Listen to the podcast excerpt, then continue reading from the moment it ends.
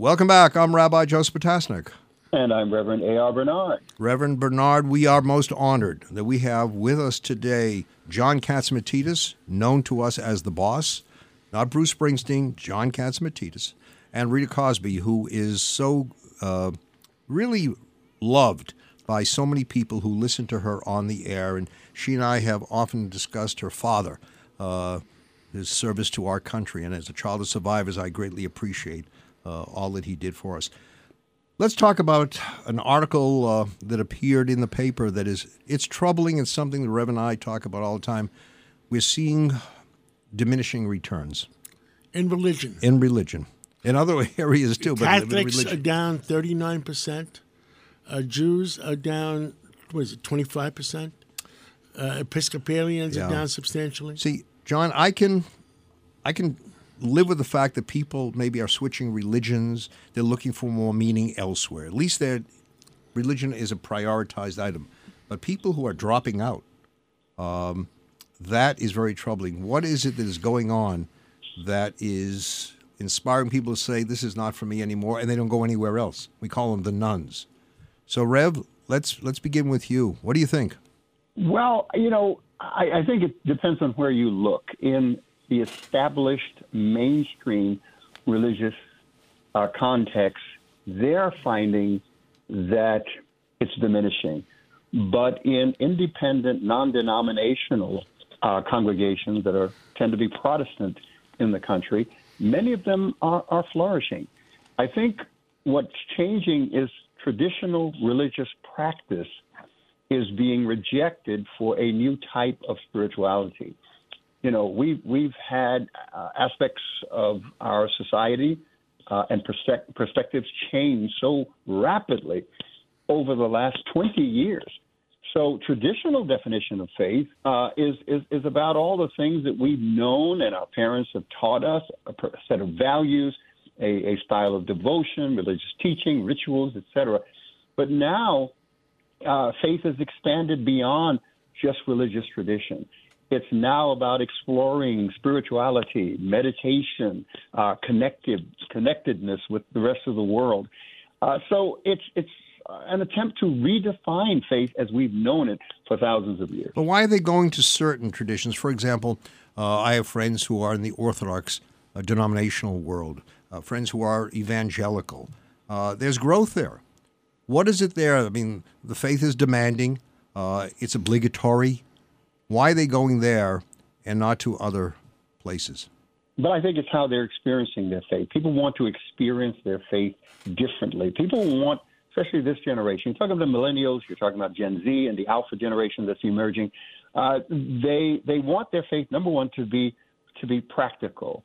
How does it work on a day to day basis, not just in, in in ritual, but in practice, uh, to raise my children, have a better marriage, uh, you know, just the practicalities of life. Also, they want their faith to be socially applicable. How does my faith help me make sense of the world around me, politically, socially, morally, uh, spiritually, even economically? They're asking these questions. So they, they, they're drawn to an environment and a homily that speaks to these yeah, realities yeah. that they want, that, you know, that, that, that I, they're having. Do you remember the movie The Graduate? Yes. And there was that famous line, you want to be success in this world? Plastics. And I think people resent plastic people in the world of religion. They want authenticity. They want to hear from people who they consider to be genuine, where there is a nexus between what people say and what people do. And I think many times they've been disappointed. They've seen people who say one thing and do another. Well, the, the thing that uh, uh, Pastor Bernard said to us uh, before spirituality, I think part of our brain, part of our what we're, what we're composed of, is the human being needs a little spirituality. And I think it's built into our system. It's like I, I've made public statements on this artificial intelligence. Pardon my language, it's a lot of crap. There's no, the artificial intelligence is not real. It cannot substitute for the human mind. The artificial intelligence that they're trying to sell you on is only uh, what you know, the old expression was crap in versus crap out. And in in it's up to the programmers and the way they program and the way they use their algorithms. But that's that, it, there is no substitute for our creator that created us in in the human mind and the human uh, intelligence and the human spirituality that we desire and need. Well, So whether you, you whether you go to a synagogue or whether you go to a church or whether you go to uh, another religious institution, there's part of the human body that needs it. we had a nun on the program who was 103 years old. Wrote a book, What I Learned My First Hundred Years. Wow. And we asked her, "What's the recipe for longevity?" Longevity, and she said, "I am very devout, deeply connected to my faith. I wake up every day with a sense of purpose. And studies have shown that when you are connected to your faith, you live longer, you live more meaningfully. Otherwise, you live in an isolated fashion. Uh, so I, I think we have to." Continue to work on getting those people who say it's not for me. Yes, it is for you, but maybe presented in a different fashion. You know, I I think, Rabbi, we have to help them understand something that John just said is so important. We are spiritual by nature. We have certain faculties like reason, creativity, speech, self awareness, self determination, you know, self transcendence, self reflection. It goes on and on and on.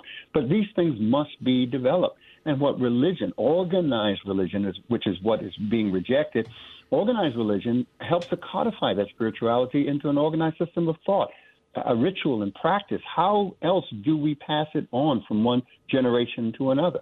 How else do we understand the boundaries within which we should experience spirituality? We have to have ritual and practice. So it's a rejection of the traditional church for a new experience of spirituality, and we live in a novelty obsessed society. So we're hungry and wanting the new.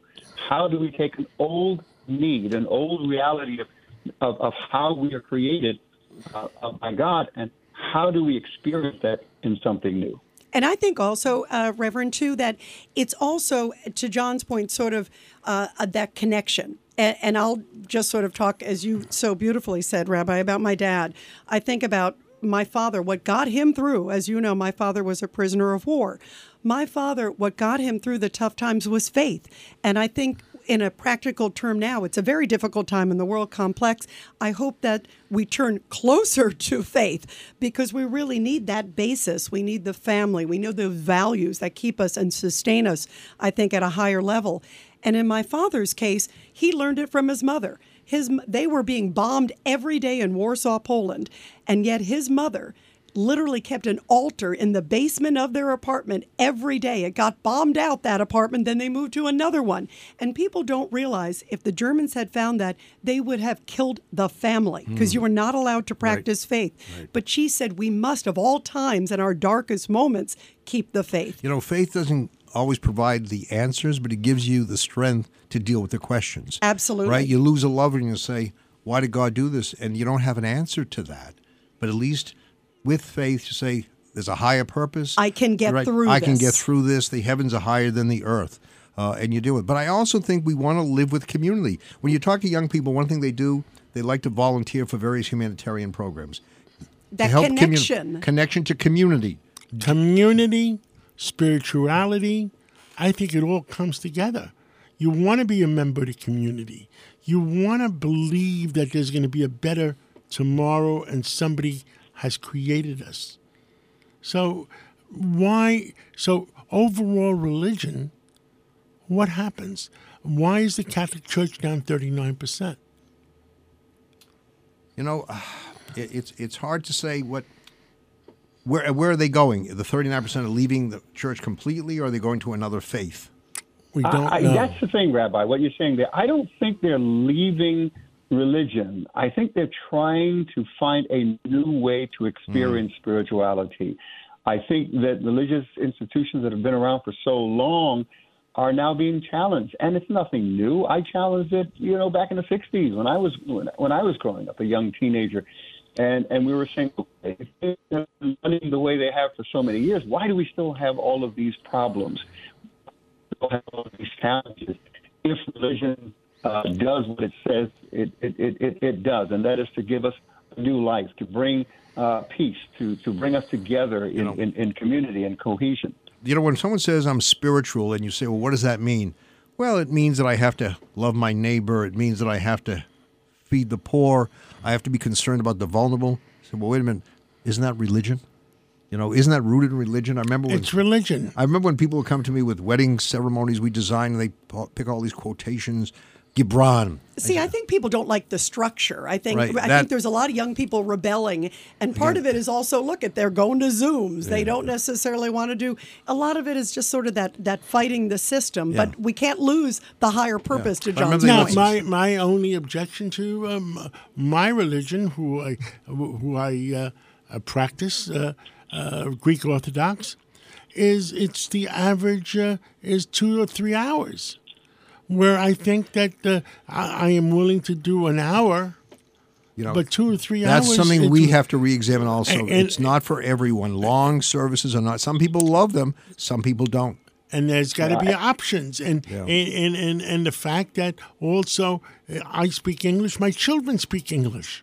They don't want to go listen to two hours of Greek Yeah. or Latin. Rev, know- Rev you want By to the way. I, I went Speaking with like a John to a millennial now. service. it was all Greek to you. well, I went to it. I was like, John, how long was that service we went to in, in Cuba? Remember? Oh, it was forever. It was like five, six hours in Greek. I said, John, can you translate one word, please? Rev, But John, John is speaking like a millennial right now. They don't want to spend three hours in Right. church. They want it to be an hour. And think about this, guys.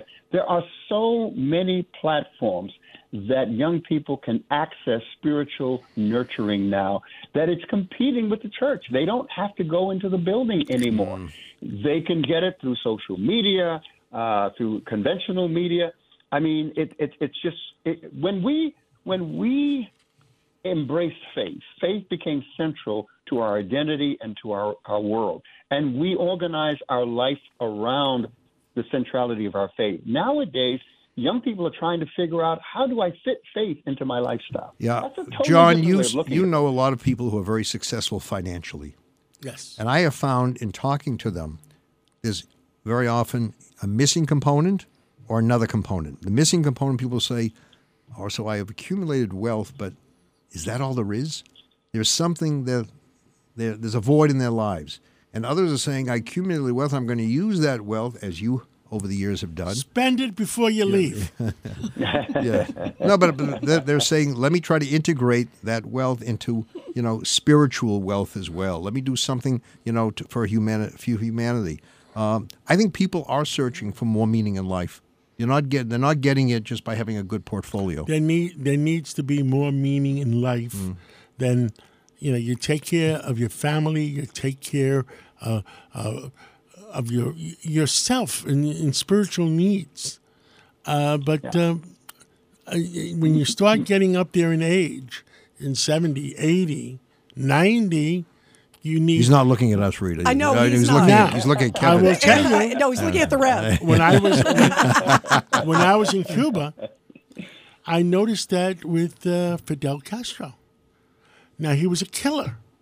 He was a you know he killed many many people, but as the age went to eighty and eighty five, I think he felt that he has to be a little more spiritual.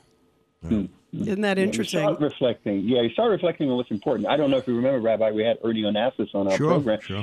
and um, he is a member of the Greek Orthodox Church as well, like like John. But he he he talked he talked talked to us about more, better, and and distinction. Do you remember that? He said we want more. When we get more, we want better, mm-hmm. and when we get better, we want distinction. But it's all based upon external validation. We don't arrive until we look for internal purpose and meaning, like John just said. And that's what religion is supposed to give us a sense of higher purpose, that we're part of something much greater than ourselves. There is a connection between us. It begins with the life and dignity of the human person, but then spreads to the common good and the human family.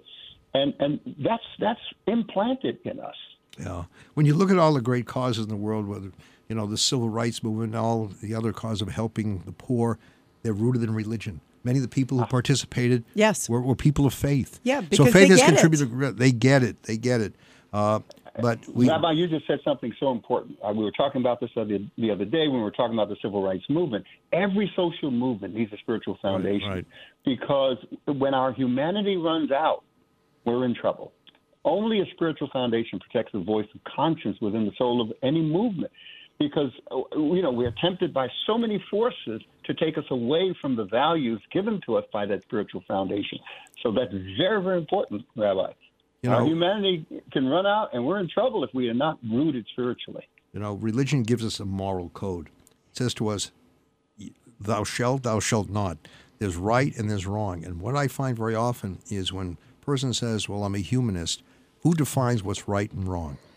Our it's churches- the individual, not the not God. and Our that's the- churches, our synagogues, a place to to laugh, a place to smile, and a place to cry. Yeah. All right. Well said. Yep. Yep. Well Listen- said. Absolutely. And finding the right people, good role models too, like John. John, let me say to you, and I know uh, Rev agrees, uh, thank you. Thank you for, for giving us a place on uh, WABC where we can talk about our respective faiths, have differences, and recognize we still belong to the same uh, Creator. And thank you for everything you do. And uh, WABC has tripled the audience since the time we have started. And, uh, We take credit for that. That that and you've done a great job. and you've done a great job. And thank you for saving our soul. all right.